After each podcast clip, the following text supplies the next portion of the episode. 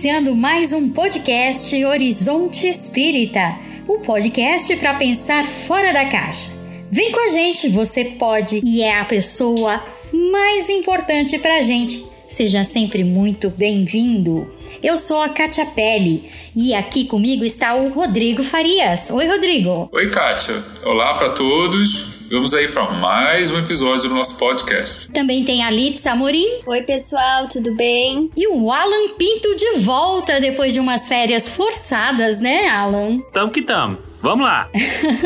E, claro, o nosso querido Eric Pacheco. Oi, pessoal, tudo bom? Depois dessa introdução breve desse pessoal, agora a gente vai apresentar o nosso entrevistado, ou melhor, o nosso convidado, ou seja lá como vocês queiram chamar.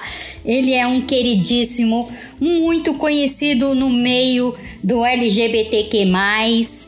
É uma pessoa sensacional. Nós estávamos aqui antes de começar a nossa gravação, já batendo um papo muito gostoso com ele. Tudo bom, Ícaro Kadoshi? Boa noite a todos. Eu quero agradecer já de antemão pelo convite e principalmente por ter esse espaço para conversarmos sobre o humano, sobre Deus e tudo que tem no entorno. Delícia! Ícaro, só uma coisinha, tira uma dúvida aqui pra gente. Você é muito conhecido nas mídias, principalmente no seu canal no YouTube, e você falou pra gente aqui, antes da gente começar a gravar, que você tem uma página lá no Instagram. Você é mais ativo no Instagram, é isso mesmo? Isso, eu sou mais... A minha mídia social hoje... Porte é o Instagram, que eu tenho acho que 106 mil seguidores. Uau! Mas eu sou bem conhecido principalmente por ser uma das 3 primeiras drag queens a terem um programa de televisão na história da América Latina, que é o Drag Me As A Queen, Uma Diva Dentro de Mim, pelo canal E Entertainment Television, onde nós usamos a arte drag como pano de fundo para a modificação da vida de mulheres. Então nós transformamos mulheres em drag queens e através desse processo conversamos sobre a vida, os medos, anseios e como o fato de se ver de outra maneira pode ajudar a modificar tudo que você tem de dificuldade na vida. Que sensacional! Você poderia nos falar um pouquinho da sua vida, trazer pra gente aqui a sua biografia rapidamente? Meu Deus! Resumo rápido então do meu currículo. Eu sou drag queen há 19 anos, tenho 38 anos, faço 39 agora em novembro. Além de apresentar esse programa no canal I, eu sou jornalista por formação e um espírita desde os meus 15 anos de idade. Na verdade, o espiritismo está presente desde o começo da minha criação. Eu lembro como se fosse ontem, as primeiras imagens que eu tenho da minha infância é da minha avó com um chumaço de ervas, me benzendo, gritando Bezerra de Menezes, Euripe de Barça Nufa, Bezerra de Menezes, Euripe de Barça Nufa. Então, são as primeiras imagens que eu tenho da minha vida, e na casa da minha avó tinha uma fotografia em forma de quadro de Bezerra de Menezes. Mas, aos 15 anos só, que eu comecei a estudar com afinco, graças a uma célebre frase dita na minha concepção religiosa, quando eu fui me confessar aos 13 anos, onde o padre da Igreja Católica disse que eu não precisava mais voltar, porque eu não tinha mais salvação. E ali eu tentei tirar minha vida com 13 anos, porque eu pensei, se Deus não me ama, o que eu estou fazendo nesse planeta? E aí eu comecei uma jornada em passar por todas as religiões, pesquisando, sentindo como eu era recebido, até que eu realmente voltei, porque eu costumo dizer que é uma volta, não é um encontro. Voltei ao espiritismo e ali eu tive a sensação de lar. E desde então tô aí na pesquisa humana. Que legal. Então é assim, Ícaro Kadoshi é a drag queen. Isto. E o seu nome? Meu nome verdadeiro é Thiago Liberato. Ícaro vem da minha paixão por mitologia greco-romana e o Kadoshi veio quase 5 anos depois que eu comecei a fazer show e vem do hebraico e significa o santo e foi um presente de um amigo muito próximo que achava que eu deveria ter um sobrenome e aí ele me deu esse Kadoshi de presente. Eu gostei da sonoridade, do significado e desde então é Ícaro Kadoshi. Que legal! Olha, eu tô sentindo que a Litsa, porque eu tenho uma mediunidade muito aflorada, viu, Ícaro? Eu tô sentindo que a Lídia quer te fazer uma pergunta. A grande questão e o grande motivo pelo qual a gente convidou o Ícaro é pra ele contar pra gente sobre um novo projeto que ele lançou relacionado ao espiritismo, né, Ícaro? Sim. Faz um mês e uma semana mais ou menos que eu iniciei, relutantemente, porque eu sou meio atecnológico e devido ao mundo em que vivemos e a força mental para se manter são no mundo de hoje ser muito grande, eu tinha um pouco de receio de fazer um canal falando das coisas que eu gosto, que é de Deus, espiritismo, do ser humano, entrevistar pessoas, saber de vivências. Então eu comecei há um mês e meio, com o incentivo de várias pessoas e amigos próximos que disseram que eu deveria colocar em prática isso. E tem sido uma jornada muito interessante, não só pela questão de deixar uma mensagem para uma parte da população que cresce sem a propriedade do crer, e eu falo isso muito sobre os LGBTQ+, que são marginalizados não só pela sociedade, mas pela religião. Então quando você vê dentro de uma boate e conversa com pessoas que não têm um templo, um local seguro para orar sem ser julgado, sem ser expulso, sem poder ter esse contato de ir a um templo ou a um local seguro para ter o contato com Deus, eu senti que a necessidade do momento era essa. Então, são exatamente para as pessoas que começaram a acreditar que elas não têm o pertencimento do crer, são para essas pessoas que eu faço esses vídeos. Oi, Ícaro, o primeiro vídeo seu que eu assisti foi sobre o Evangelho no Lar, que foi, inclusive, através do Carta Capital, um artigo do Franklin Félix, em que ele colocou esse vídeo e falou sobre uma drag queen falando sobre espiritismo. Isso. Como é que surgiu isso e como é que isso foi recebido? Você tem algum contato? Você teve alguma sensação desse pessoal, desse trabalho seu sendo recebido no meio do movimento espírita? Eu tenho todos os tipos de feedbacks para colocar aqui de exemplo. Eu tenho... Então comece do pior pro melhor. Tá bom, vamos do negativo pro positivo. Eu recebi várias mensagens por direct e outros meios, e-mails e afins, de espíritas que diziam, por exemplo, eu achei muito bonito a sua iniciativa, mas você não acha que é desrespeitoso falar de espiritismo estando de drag montado? Outros falam, você não poderia fazer vídeos de espiritismo com a imagem de Jesus, que eu coloco uma imagem de Jesus. E aí já adianto a explicação. Nós somos, enquanto seres humanos, em grande parte imagéticos, usamos de signos e referências para saber do que aquilo se trata. E como qualquer espírita que tenha um grande conhecimento e que sabe da doutrina, sabe que o espiritismo não tem essa questão de ligar-se a essa coisa do signo e da imagem. Mas, além de ser uma coisa proposital, não deixa de ser uma reflexão. Quando você está acostumado a ver uma imagem de Jesus associada a uma drag queen nos dias de hoje? Então era essa a primeira reflexão que eu deixo quando eu faço aquele vídeo. E muitos espíritas criticaram porque se tem uma imagem ali, não seria um vídeo espírita. E aí eu também faço uma outra reflexão. Se uma pessoa faz esse tipo de comentário, ela está mais interessada na mensagem ou no mensageiro? Então a gente começa a entender o que a gente precisa começar a refletir enquanto ser humano, enquanto crente em Deus, em Cristo Jesus, do que nós precisamos tirar de roupagem das nossas limitações para entender que quando se fala em ser humano ou no outro, que não é a que habita o meu corpo, até que ponto eu o julgo pelas vestimentas e pela carne, ou eu o encaro como um espírito encarnado dentro de um outro corpo? E como é que você pensa na sua pauta? Como que é o seu processo de criação? E tô aqui me perguntando, né, o quanto que a sua experiência já como apresentador em outros programas contribuiu, né, pra você chegar nesse ponto e criar seu canal. Assim, a primeira coisa que me facilita muito é porque eu sou jornalista por formação. Então, enquanto jornalista, pesquisar, formatar o assunto, colocar uma linha de raciocínio, chega a ser um pouco mais fácil.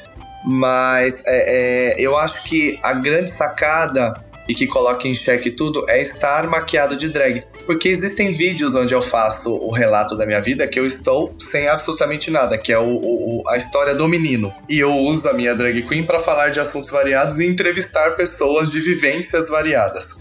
Por exemplo, está vindo agora, eu vou começar a gravar uma série ecumênica onde eu entrevisto uma pessoa de cada religião para mostrar que todos os caminhos levam a Deus desde que você esteja disposto a se encontrar com Ele. Então, a gente começa a entender que o fato de estar montado pode estar ligado com outras questões. E aí a gente vai entrar, por exemplo, na história da drag queen. Desculpa falar um pouquinho agora, mas é mais interessante porque pouca gente sabe disso. A história da drag queen é muito antiga. A primeira drag queen que se tem datada é de 300 a.C., no período helenístico da Grécia, onde nós podemos agradecer, entre aspas, porque o machismo foi o responsável pela criação da drag queen. Porque graças às mulheres serem proibidas de fazerem o teatro na Grécia, os homens começaram a fazer os papéis femininos nas grandes tragédias e nas grandes obras teatrais da Grécia. Só que isso não tinha um nome. E aí a gente pode falar de Ásia, no teatro Kabuki, no Japão, em outros países, Tailândia e afins, até que a gente chega na era de Shakespeare, que Shakespeare vai dar o que se chama hoje drag, que é uma abreviação da frase inglesa que é dress resembling as a girl, que é vestir-se como uma mulher. Então, quando você via nas peças de Shakespeare a papeleta dos atores, se tivesse lá João e embaixo drag, você saberia que João interpretaria uma mulher. E aí, então, vem vindo. Então, a história da drag queen é muito mais rica. E se você pensar que o mundo foi feito por homens, através de homens, para os homens, tudo que é feminino vale menos. Então, quando você quer diminuir uma outra pessoa, como a gente aprende quando é criança, você luta como uma mulher, você bate como uma mulherzinha. Por quê? Porque vale menos. Então, quando eu, enquanto homem, uso dos signos e referências do feminino para fazer a minha existência, eu coloco em xeque tudo que as pessoas aprenderam enquanto sociedade. E isso é chocante, porque essa informação da origem da palavra drag, que muitos acham que é do verbo arrastar, né? Porque arrastam-se os longos vestidos, e isso choca muita gente, que você vê desde Shakespeare, que tem aí cerca de 2.000 palavras que são de origem, né? Ele originou as palavras no próprio idioma inglês. Então, você vê, na verdade, sua atuação como drag como também tendo um aspecto político, né? Não é só puro entretenimento. Não, né? Qualquer pessoa que se monte, como é o verbo que a gente usa aqui no Brasil, que se monte de drag, está fazendo um ato político, independente de estar ciente disso ou não. Porque quando você faz o uso desses signos, eu volto a dizer, você coloca em xeque a visão das pessoas. Então, como eu faço isso há 19 anos, eu posso te dizer que eu tive uma gama de reações de pessoas quando me veem montado na frente. Porque para muita gente eu sou praticamente uma lenda urbana, para outras pessoas é tranquilo. Então eu coloco em xeque a cultura, a educação, a aceitação e o respeito para com o próximo daquela pessoa, com o diferente. E principalmente valorizando o que a sociedade acha que não tem valor. Exato. Que é o feminino. Exatamente. Que é a mulher.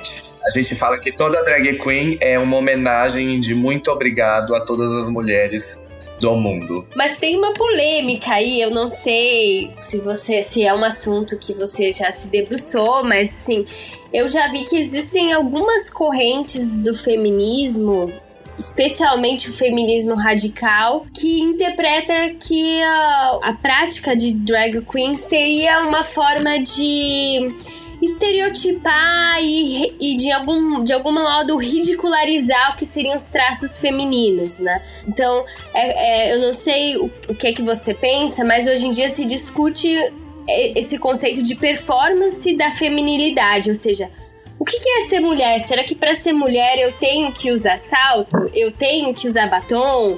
Eu tenho que ser, muito risonha? Então, como é que você enxerga essa questão, né? Eu acho que a primeira coisa que nós podemos dizer é que ninguém pode definir o que é uma pessoa através de caixas. Tem que ser isso, tem que ser aquilo. E aí a gente já começa a desconstruir o que é um ser encarnado. Por que ele tem que agir de determinada forma? Porque isso a gente aprende na filosofia e na sociologia, que se chama coerção social. Então, isso é fruto de uma sociedade que impõe uma gama de fatores para que a pessoa seja identificada como X, Y, Z, A, enfim. E enquanto drag queen, Eu posso falar por mim, porque aí cada caso é um caso, porque quando a gente fala em ser humano, nós nunca podemos usar a generalização.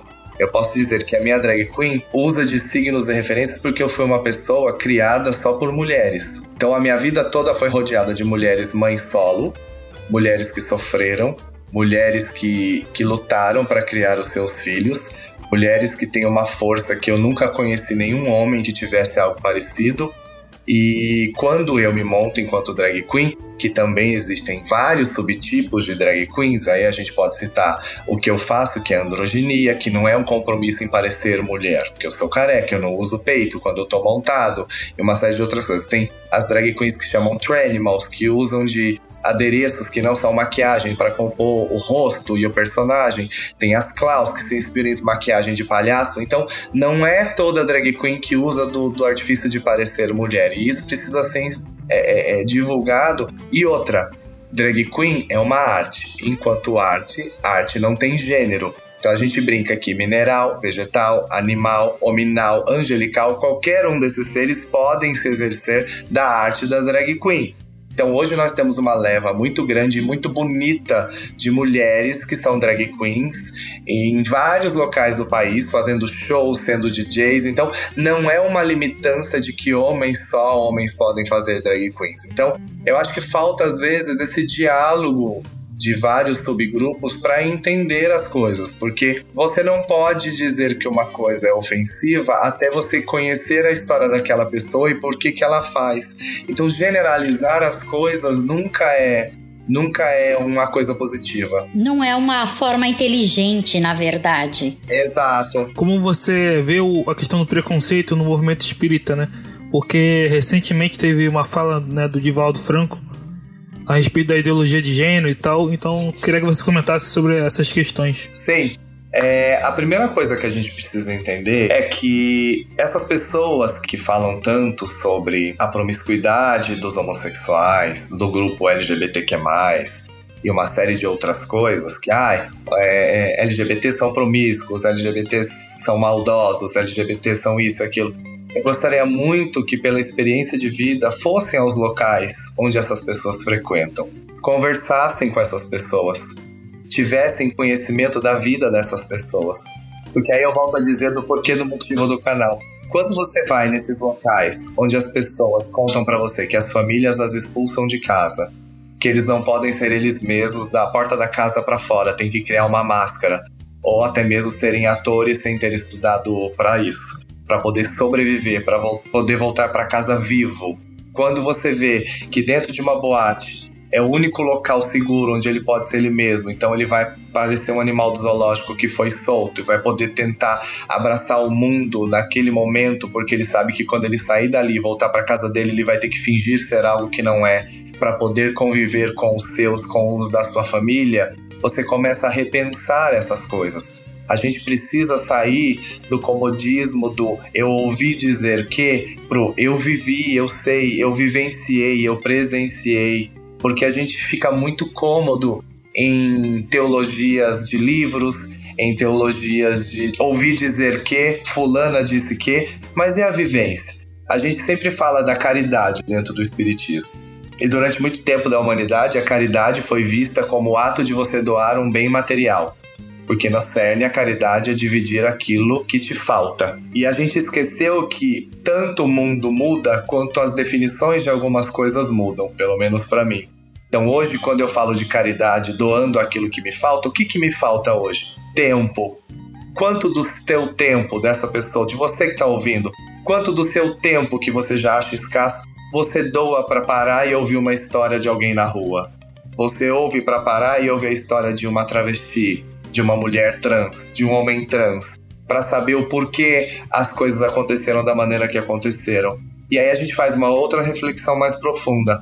O quanto de uma frase dita há 2000 anos, do amar ao próximo como a si mesmo, você exerce? Porque eu acho que quando a gente olha para uma pessoa e se sente incomodado com alguma atitude, eu sempre digo que aquela pessoa é espelho. Porque se eu não sou preguiçoso, por exemplo, vou dar um exemplo simples. Se eu não sou preguiçoso, se eu olho alguém preguiçoso, por que aquele me incomodaria? Então não tem por que me incomodar se eu já sublimei determinadas coisas. Então a gente precisa refletir enquanto ser humano, encarnado, existente, no que nós precisamos de agulhas para estourar as bolhas do comodismo que a gente vive.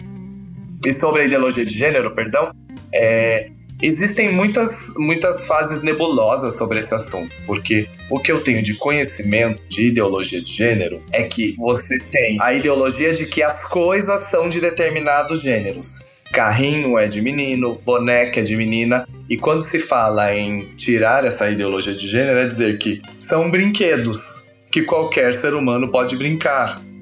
Então não é essa coisa de ensinar sexo na escola, deixar as pessoas gays. E a gente precisa falar uma coisa que é muito engraçada. Eu vivi a minha vida inteira vendo casais heterossexuais beijando na minha frente, se abraçando na minha frente, e não me tornei heterossexual. Porque esse medo absurdo de ver duas pessoas que se amam, às vezes andar de mãos dadas, dar um beijo, fazer um carinho, e achar que todo ser humano à sua volta vai ser magicamente transformado em homossexual. É preciso relembrar só que o conceito de ideologia de gênero, dessa forma como o Divaldo tratou, é um conceito criado pela direita, né? Então ele já está embutido no conceito uma série de preconceitos. A gente falou em ideologia de gênero, só para algum ouvinte desavisado, né, que não saiba do que se trata, só para esclarecer um pouquinho. Ideologia de gênero, da maneira como é usada hoje, né, é um termo que foi criado nos anos 90, se não me engano, no evento da Igreja Católica, para designar uma suposta ideologia de que masculino e feminino seriam puramente construções sociais, então não haveria nada de realmente natural no que a gente chama de masculinidade e feminilidade. E isso era visto de uma maneira negativa, né, como uma espécie, vem num tom meio, geralmente apresentado por críticos, né, e é apresentado geralmente como uma espécie de conspiração, né, eles querem fazer com que todo mundo acredite que tudo é construção social para remoldar a sociedade e acabar com os padrões divinamente ordenados de que homens e mulheres devem ter certas características inerentes. Hoje em dia, a Lídia falou, né, que é uma questão de direita, mas na verdade uma questão associada a uma direita muito mais religiosa, muito mais conservadora, né, mais retrógrada, certamente nessas questões de gênero, que geralmente é apresentada realmente como uma teoria de conspiração associada à esquerda. Então o termo virou uma questão de luta política. E, na verdade, ela é usada muitas vezes para deslegitimar, né, qualquer movimento que pretenda mexer nos papéis tradicionais de gênero. Aí entra aí LGBTQ+, entra feminismo, entra uma série de coisas. Esse termo ideologia de gênero, ele é usado, né, vulgarmente aí pelas pessoas, né, e o pessoal da direita, eles usam normalmente para se referir, principalmente hoje em dia, a Judith Butler, né, com a teoria queer. Então o nome acadêmico, né, seria a teoria queer, né, da Judith Butler. Mas geralmente as pessoas que usam nesse sentido não sabem nem quem é Judith Butler. Exato. Ou sabem só por caricatura, nunca pegaram um livro dela, que aliás são difíceis de entender pra caramba, diga-se de passagem. Então assim, é como se fosse uma demonização homossexual, é uma agenda rosa escondida onde nós queremos dominar o planeta Terra, porque eles falam como se fosse basicamente isso, corromper as crianças e tal. Mas na verdade, gente, um país que é governado por memes e pelo Twitter, vocês queriam o quê? Verdade. Esse é o grande problema, não? Hoje a coisa tá mais acirrada. É simplificar o que é complexo e aí deixar pro povão que tire suas conclusões e morte a quem é diferente. Exato. É o que eu falo, assim. Eu gostaria muito que essas pessoas que falam isso saíssem e fossem aos locais. Se nós todos somos seguidores de Jesus, e Jesus andava com prostitutas, mendigos e todas as pessoas que na época eram ditas que não prestavam e não tinham valor, para entender o que significa a valorização do ser humano, talvez a gente não tivesse esse tipo de discussão hoje. Ô Ícaro, hoje como é que você vê essa questão do nosso país e, consequentemente, com relação ao espiritismo? Porque de um tempo para cá, a gente vê que o conservadorismo ele cresceu, ele tomou forma. A gente tem um presidente em que ele é favorável às maiorias e as minorias se adequem ou vão para fora do país. Nós temos um vice-presidente que diz que gente criada pela avó e pela mãe é uma fábrica de desajustados. Como é que você percebe isso, você dentro do mundo LGBTQ+, né, sendo uma drag queen? O país nosso está mais favorável, você não vê nenhuma diferença com relação ao seu trânsito, ao seu trabalho, ao desenvolvimento das suas atividades no nosso país hoje? Ao contrário, é preciso tomar cuidado porque quando se fala de uma presidência da República, se fala que você foi eleito para governar para todos, inclusive para aqueles que não votaram em você e aqueles que vivem em situação de risco. Então, para mim, eu sinto na pele. O cuidado é redobrado, o cuidado com a segurança, o sair, o ir e vir, sair diretamente só para o carro, não andar na rua, andar olhando para os lados. Então, é uma tensão completamente absurda que eu tenho que viver hoje. E aí a gente vê uma taxa de suicídio entre LGBTQ+, crescendo assustadoramente, e as pessoas às vezes perguntam, nossa, mas por que isso está acontecendo? Aí você soma uma sociedade que hoje, mais do que nunca, tenta reprimir tudo aquilo que é dito diferente ou minoria, somado a uma população que é essa minoria, que não tem como crer e ter um contato com Deus, o que isso vai causar na mente de uma pessoa? Então, uma pesquisadora, uma psicóloga, esqueci o nome, americana, diz que a culpa de, às vezes, as pessoas falarem que homossexualidade é promiscuidade é da própria sociedade heterossexual. Porque se todo mundo fosse tratado igual, nós não teríamos essas coisas de válvula de escape, desses momentos momentâneos de uma boate onde eu não posso, onde eu não me sinto julgado, onde eu posso ser eu mesmo. E ali eu coloco todas as minhas vontades e gostos para fora. Se eu fosse tratado como todo mundo é, inclusive temos por direito isso, é só você ler o parágrafo 5-10 da Declaração Universal dos Direitos Humanos, que tá lá, todo ser humano tem o direito de tudo aquilo que tá lá, mas não é exercido. Então a gente fica se perguntando, até quando o ódio vai continuar sendo colocado na pauta? Até quando as pessoas vão julgar sem conhecer? Até quando as pessoas vão parar de agir no modo automático e olhar para o outro com carinho, com empatia? Porque aquela frase, não faça para os outros o que você não gostaria que fizessem com você, é a que está mais em voga para mim hoje em dia. Porque é sério que você gostaria de sair da sua casa não podendo ser você mesmo, independente do que significa esse mesmo? É sério que você gostaria de ter todos os seus deveres em dia, mas não ter os mesmos direitos do que o amigo que está do lado? É sério que é nesse mundo espiritual que você acredita, onde as pessoas são segregadas por X, Y, Z e não têm os mesmos direitos e oportunidades para evoluir, para crescer, para serem seres de luz na seara divina? É sério que você crê nisso? Eu acho interessante a gente colocar uma frase que você falou. Você esteve no 16º Seminário do LGBT. Isso. E eu achei bárbaro a sua fala. Sim. Foi uma fala breve, mas muito profunda. Você citou lá o que você falou agora há pouco a respeito da Declaração dos Direitos Humanos, entre a 5ª e a 10º item. Exato. E falou que, infelizmente, precisamos de leis para que o humano aprenda a respeitar que seja assim. Essa frase foi muito profunda, ela carrega em si uma luta, um desejo, um grito, ou até mesmo um pedido de atenção para a sociedade, não só para aqueles que estavam lá na Câmara te ouvindo, mas sim para a própria sociedade que simplesmente se faz de muda, cega e surda com relação a todas as minorias. E você estava lá representando. O que é que você sentiu quando você falou isso? Olha, eu vou falar uma coisa que é muito engraçada. Eu senti que eu não estava sozinho enquanto eu estava falando. E eu falo espiritualmente mesmo.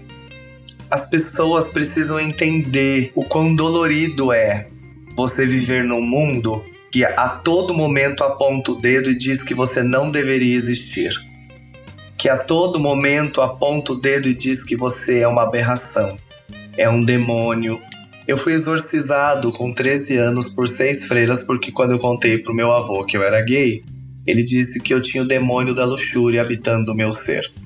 Agora você imagina o que isso causa no psicológico de uma criança de 13 anos ser exorcizado por 6 freiras.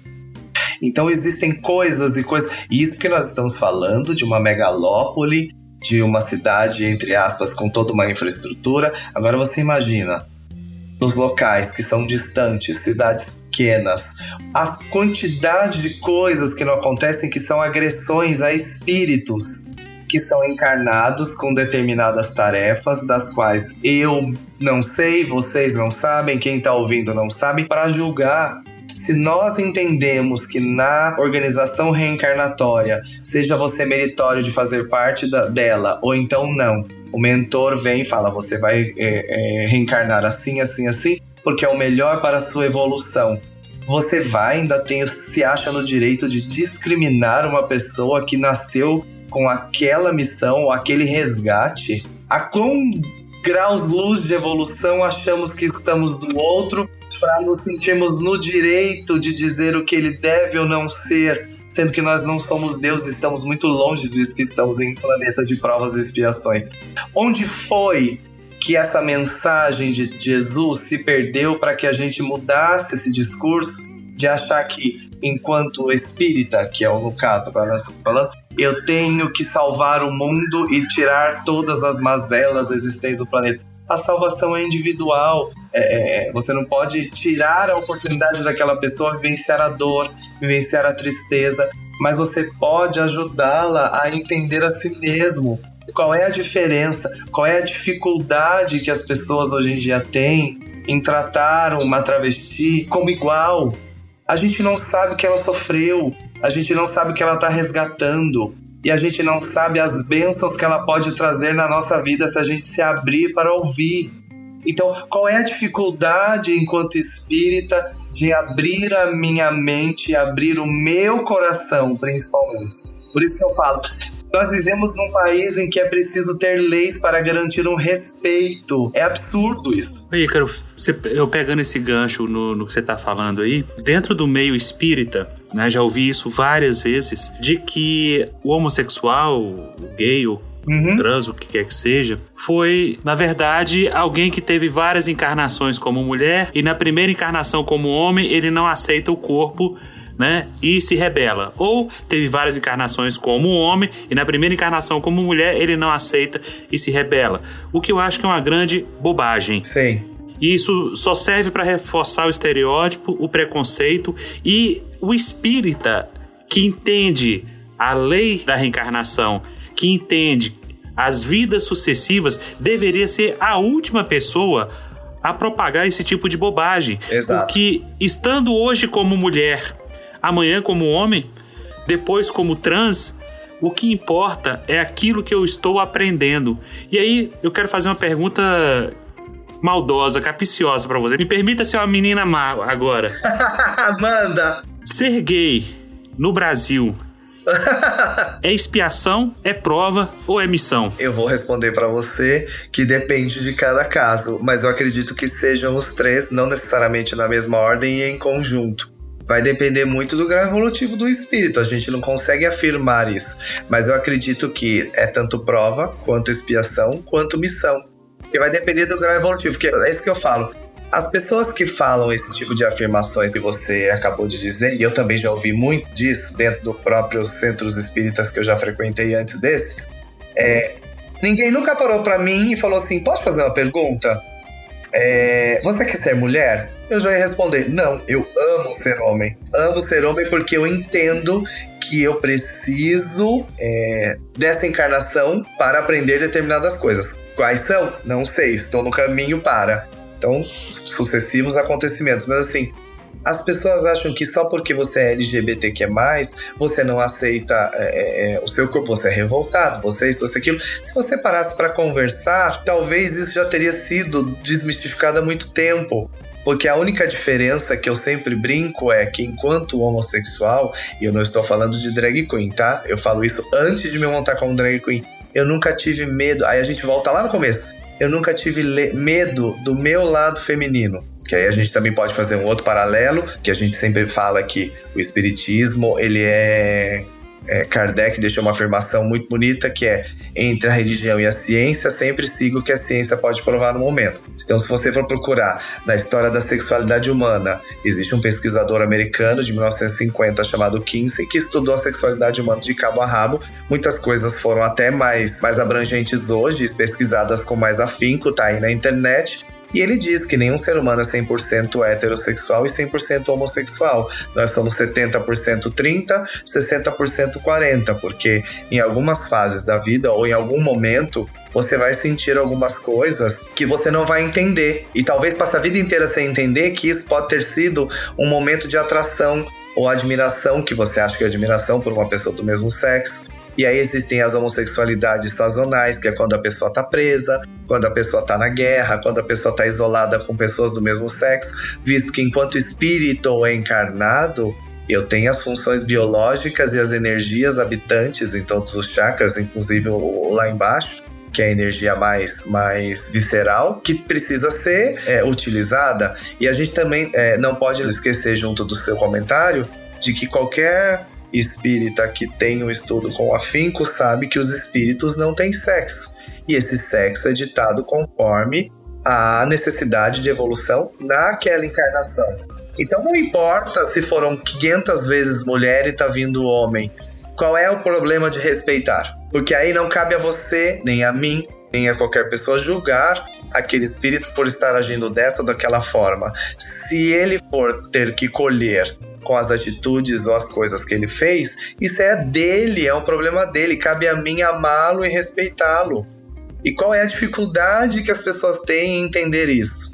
É isso que eu fico me perguntando todos os dias. Qual é a dificuldade que todo ser humano tem em simplesmente olhar para o outro e falar: bom, ele não tá fazendo nada com o meu corpo, ele não tá fazendo nada de mal para mim, ele não tá fazendo nada de mal para ninguém. Ótimo, vamos todos viver felizes. Ele está com o aprendizado dele, e eu vou gastar a energia que eu provavelmente gastaria para tentar salvá-lo, melhorando as minhas limitações, que é o tempo mais bem gasto que a gente pode fazer. O que é interessante é que o Ícaro usou o termo ideologia, vamos dizer assim, como o termo foi utilizado num primeiro momento. Ele diz assim: o que é ideologia é o que a sociedade correntemente faz, quer dizer, bonecas para meninas, carrinhos só para meninos. E o termo foi reapropriado por essa direita religiosa para dizer que quando a gente está trazendo noções de mais liberdade, de mais flexibilidade e de mais igualdade nas relações de gênero, a gente, na verdade, quer destruir tudo, destruir a família. Acabar com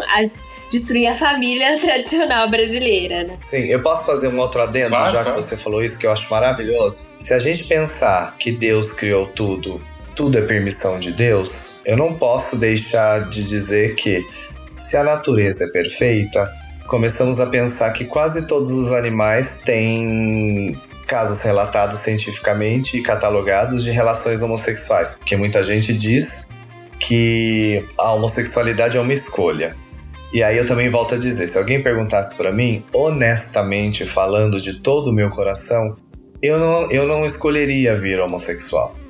Por que eu escolheria em sã consciência acordar de dia e falar: o que eu vou fazer hoje? Acho que hoje eu vou sair na rua pra ver se alguém me mata. Eu vou sair na rua pra sofrer preconceito porque eu não tenho nada pra fazer. Eu vou sair na rua pra não ter os mesmos direitos que as pessoas, pra ver o que acontece. Gente, pelo amor de Deus, não é possível que as pessoas acreditem que isso seja uma opção, que hoje em dia o termo correto é a orientação, que é pra onde o seu sentimento se orienta, pra que pessoa ele se orienta, então seria pra pessoa do mesmo sexo. Mas, em sã consciência, será mesmo que você fala que é uma vagabundagem, é uma promiscuidade? Com o mundo que a gente está vivendo, você acha que as pessoas escolhem passar sofrimentos gratuitamente? Então não. Se é permissão de Deus e com o estalar de dedos ele poderia destruir esse planeta, por que ele deixa todas essas pessoas vivas? Existe um motivo, ninguém se pergunta o motivo.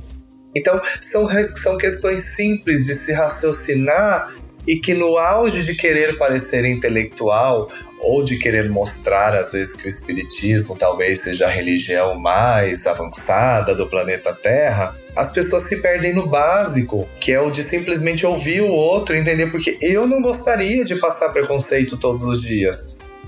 Eu não gostaria de levantar achando que eu vou sair na rua e vou ser morto.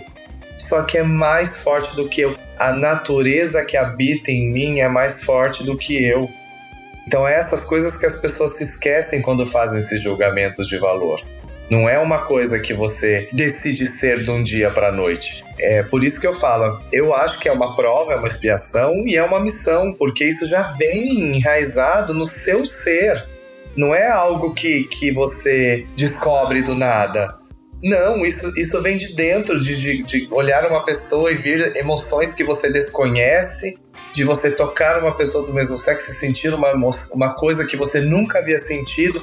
Não é algo planejado no sentido aqui, tá? Terreno, de falar assim, hoje eu vou tocar alguém pra saber se eu sou homossexual. Gente, para, pelo amor de Deus. É, por aí. Bom, a pergunta é o seguinte, Ícaro. Bom, até um tempo atrás, pelo menos pra mim, né, drag queen era uma coisa que eu sabia que existia, mas estava quase completamente fora do radar. Tirando a Isabelita dos Patins, que... eu amo minha amiga. Pois é, tirando ela, assim, não conhecia nenhuma, eu sabia que existia, mas ignorava. E aí aconteceu, acho que um fenômeno de mídia. Exato. Que começou lá fora e chegou aqui, que foi o RuPaul's Drag Race. Isso. E, bom, você disse que começou há praticamente 19 anos, né?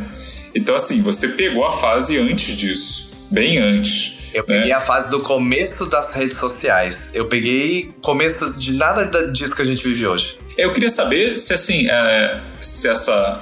Bom, eu não sei até que ponto o RuPaul's tem ibope, mas assim, me parece, olhando as redes, que é bastante popular para um programa de TV por assinatura, né? Eu queria saber, sim, se você sentiu alguma diferença, assim, tipo, as pessoas estão reconhecendo mais o seu trabalho? Você acha que está mais popularizado? De repente, pode ser que a resistência que alguns tinham, será que diminuiu um pouquinho? Contribuiu de alguma maneira? Ou a realidade aqui dos drag queens brasileiros são é uma coisa completamente à parte? Não, eu acho que ela contribuiu super no mundo todo. Ela colocou de volta as drag queens no mainstream. Que na verdade a gente sempre ouve falar as pessoas falando assim, mas e esse boom drag? Não existiu, pra mim na verdade, não existe um boom drag, nós estamos apenas voltando ao nosso lugar de origem.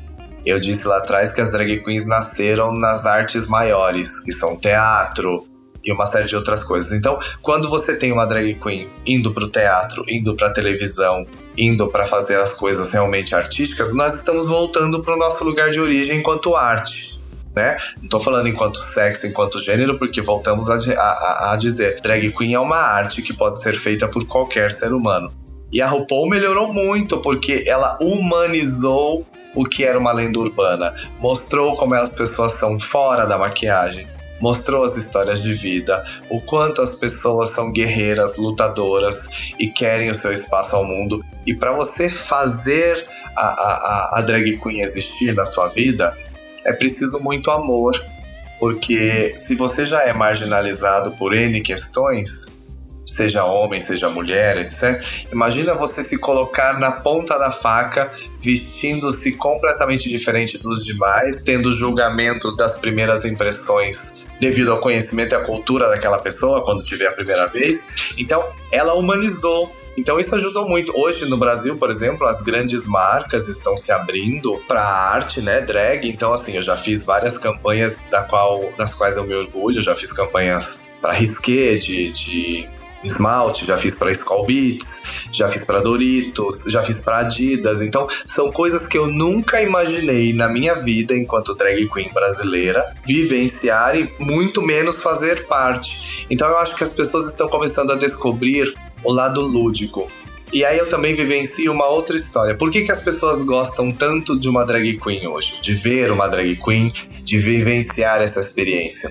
E aí a gente volta a dizer, numa sociedade que cada vez mais te reprime a ter o cabelo daquele jeito, a maquiar-se daquele jeito, a vestir-se daquele jeito, a comportar-se daquele jeito, a drag queen está muito atrelada ao sinônimo de liberdade. Em poder ser quem você quiser, em poder escolher a roupa que você quiser, em poder se maquiar como você quiser, então você passa a ser dono de si. Porque se você for pensar a grosso modo, a gente não reflete, mas existe uma agenda setting, como a gente fala no jornalismo, da sociedade, para que Hoje você tem o cabelo da moda. Todas as mulheres fazem o cabelo da moda. Hoje tem a barba específica que o homem tá na moda.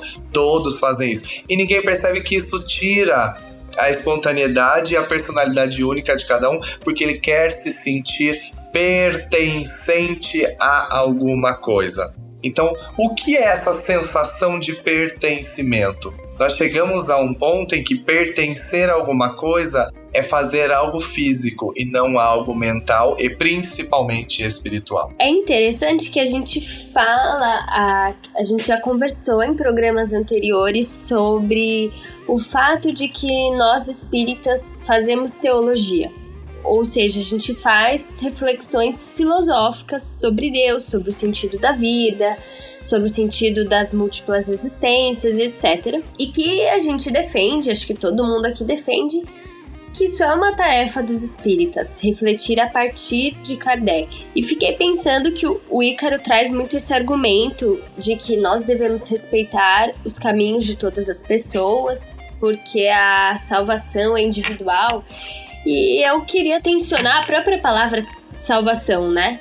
Quando a gente pensa no espiritismo como um processo de educação, de autonomia, de autorregulação.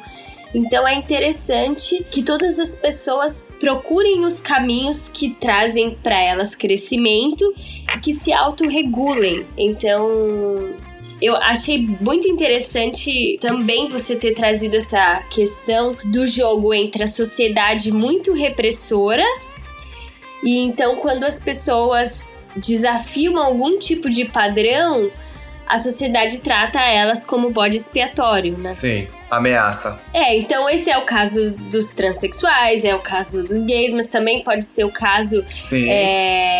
Dos negros que não aceitam serem humilhados, ou das mulheres que não aceitam... Os índios. Dos indígenas que lutam pelos seus direitos. Então é pensar que a gente, quando aceita muito a opressão, quando a gente tem um autoritarismo muito introjetado, a gente fica rígido. Exato. E aí a existência do outro que não se conforma nessa rigidez dói na gente, né? Então é um processo... Tem que haver um processo de cura para a sociedade inteira, né? Se mover com mais liberdade, com autorregulação, né? Você disse tudo. Nós precisamos de um processo de cura, aí sim vou usar a palavra, generalizado. Isso. Porque nós precisamos nos curar das dores que vieram antes, das dores do agora, para evitar as dores do porvir. Maravilha! Ícaro, você frequenta um centro lá aí na sua cidade, em São José dos Campos, Sim. que chama Centro Espírita Nossa Senhora de Fátima, Isso. aonde você é totalmente recebido Isso. como você é. E nos disse, inclusive, que você vai montado, como você fala. São raras as vezes, acho que foram poucas, uhum. Mas quando eu tenho algum trabalho ou alguma coisa, não tem problema. Todos me conhecem, todos, inclusive as pessoas que frequentam com assiduidade, sabem que eu sou drag queen, sabem que o meu trabalho é esse, conhecem, porque eu não tenho vergonha do meu trabalho, do meu sustento, uhum. que é com muita honestidade, então não tem por que a gente ter vergonha de quem a gente é. E eu sou muito afortunado, sou muito abençoado divinamente por ter encontrado um grupo de pessoas que acolhem sem distinção, sem medo, que estão todas de mãos dadas para resolver os problemas e ajudar as pessoas, ajudar aos próprios médiums. A gente se ajuda sem se julgar e tem sido uma das experiências mais bonitas poder acompanhar de perto todos esses meus irmãos de caminhada. E já fiz show no casamento, que não existe o casamento propriamente dito, né? Mas na união, quando fizeram festa de união, já fiz show de drag queen pra eles de presente. E eu só posso dizer que quando você é aceito dentro do local onde você vai celebrar a sua divindade com o próprio Jesus Cristo, com os mentores, os espíritos e Deus, você se transforma em outra pessoa. Então é isso que talvez eu poderia deixar de reflexão para quem estiver ouvindo, que trabalha em centro espírita, que frequente centro espírita. Se imagine tentando comunicar-se com Deus em algum lugar onde todas as pessoas estão vindo lá para fazer isso e não poder ser você e não poder se comunicar porque as pessoas dizem que você não tem o aval para se comunicar com Deus. Só se coloque no lugar dessa pessoa. Como você gostaria de ser tratado? E que as pessoas aprendam de uma vez por todas que somos todos filhos do mesmo Pai. Deus que eu creio não erra. O Deus que eu creio é todo amor e bondade. O Deus que eu creio deixou o seu Filho Jesus Cristo com as célebres frases e ensinamentos que 2019 anos depois não aprendemos o básico. Então, se a gente aproveitar ao mesmo tempo que a gente aproveita para falar da vida alheia, para julgar a vida alheia, para dissecar e discriminar a vida alheia, estudando o Evangelho de Jesus, estudando que limitações eu tenho quando eu olho no espelho para que eu me melhore, o mundo já seria completamente diferente. Ícaro, é muito bom ouvir você falar que na casa onde você frequenta você é recebido e você tem a condição de ser você mesmo. Eu gostaria muito que isso fosse a regra, mas a gente sabe que não é. A gente sabe que o espírita, como qualquer outro, é cheio de falhas, é cheio de erros. Há uma fala do Andrei Moreira em que ele coloca justamente isso. O espiritismo, ele abarca tudo, ele aceita tudo, ele abre os braços para todos. Uhum. Mas o espírita é um ser humano que está ainda em progresso e que ele tem todos os problemas, todas as cargas, todas as dificuldades e muitas vezes isso não é bem compreendido entre as pessoas. Uhum. E a gente percebe isso porque sempre tem um orador espírita que se mete a ser um especialista em sexualidade. E é muito engraçado quando você vê uma pessoa branca falar sobre preconceito de cor, racismo. E é muito engraçado quando você vê uma pessoa hétero falar sobre a sexualidade dos outros, que não é a dele, né? Você já passou por esse tipo de constrangimento? Esse cara não sabe do que ele tá falando. Olha só que absurdo que ele tá falando. Já passei por vários. É o que eu falei, assim, até eu chegar nesse centro agora, eu fui em alguns. E alguns eu tive que deixar de frequentar porque as pessoas palestrantes ou as pessoas que eram realmente da casa diziam que ser homossexual era errado, que mesmo tendo todas as informações espíritas, acreditavam firmemente que ser homossexual era um erro. Agora fica a pergunta, erro de quem? Né? De Deus jamais seria, porque Deus não erra. Então, assim, é difícil você perceber que o lugar que deveria ser de acolhimento, de amor, de atendimento fraterno, se torne um lugar desses. Aí eu volto a dizer, eu trabalho em boates todos os finais de semana. Quando você vivencia o que são as pessoas dizendo que não tem a família, que não tem uma igreja que possa ajudá-la a se sustentar nos momentos difíceis em pensamento. Quando você vê as pessoas saindo e fazendo coisas absurdas, inclusive até o ato de suicídio, como a gente falou agora, será que esse sangue está nas mãos de quem? Eu acredito que esse sangue esteja na mão de todos nós, que infelizmente deixamos as nossas limitações falar mais alto do que o nosso coração.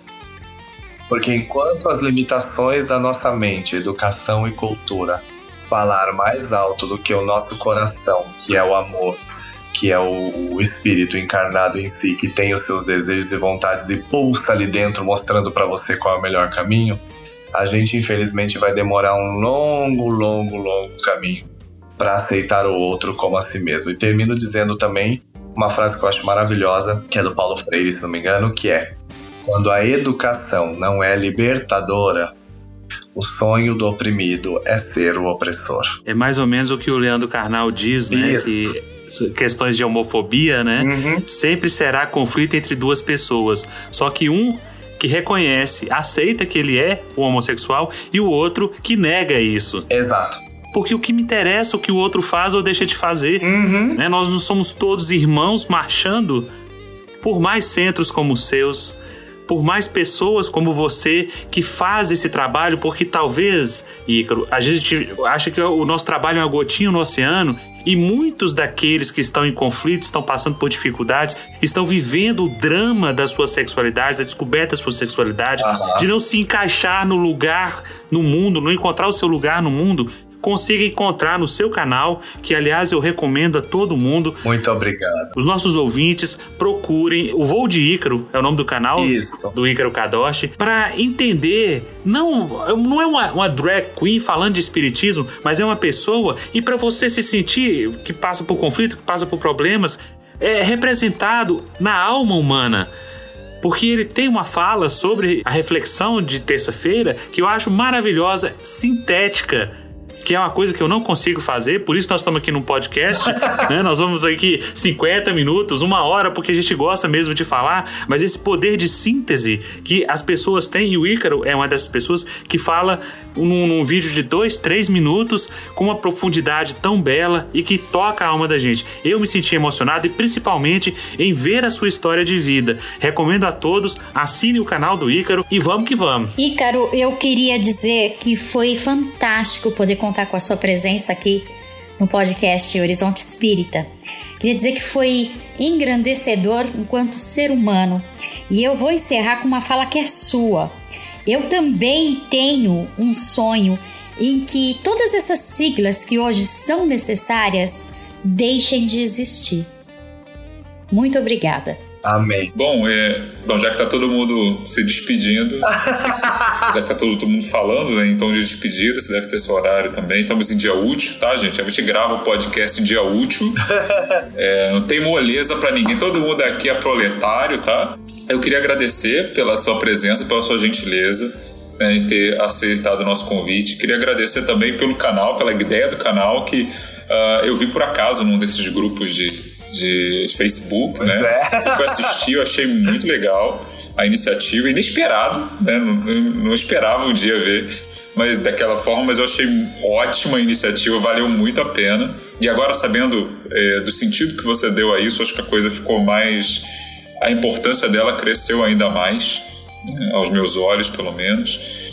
Então, te agradeço muitíssimo pela iniciativa, né? E seja sempre bem-vindo ao nosso podcast, porque aqui a gente trata de tudo e é sempre bom falar sobre espiritismo, especialmente para a gente sabe que tem coisas que a gente vê e a gente vê que, poxa, isso está abrindo um caminho a mais, entendeu? Isso é uma novidade que talvez daqui a uns poucos anos vai ser uma coisa super comum, mas neste momento é um pioneirismo, neste momento é um mundo espiritual plantando uma nova sementinha. Eu acho que o seu canal tem muito desse papel, e isso é um momento histórico, por assim dizer, né? Pelo menos aqui no Brasil, né? Por aí deve ter mais coisas nessa linha, em algum lugar do mundo, mas aqui no Brasil, ainda mais agora, a gente sabe que a gente está precisando muito dessas sementinhas que fazem com que a gente tensione os nossos preconceitos, às vezes aqueles que a gente nem sabe que tem, e descobre ali no momento, né? E eu acho isso fenomenal. Então, eu te agradeço muitíssimo. Pelo menos esse podcast, eu tenho certeza que esse episódio a Priscila vai ouvir do início ao fim, né? Direto.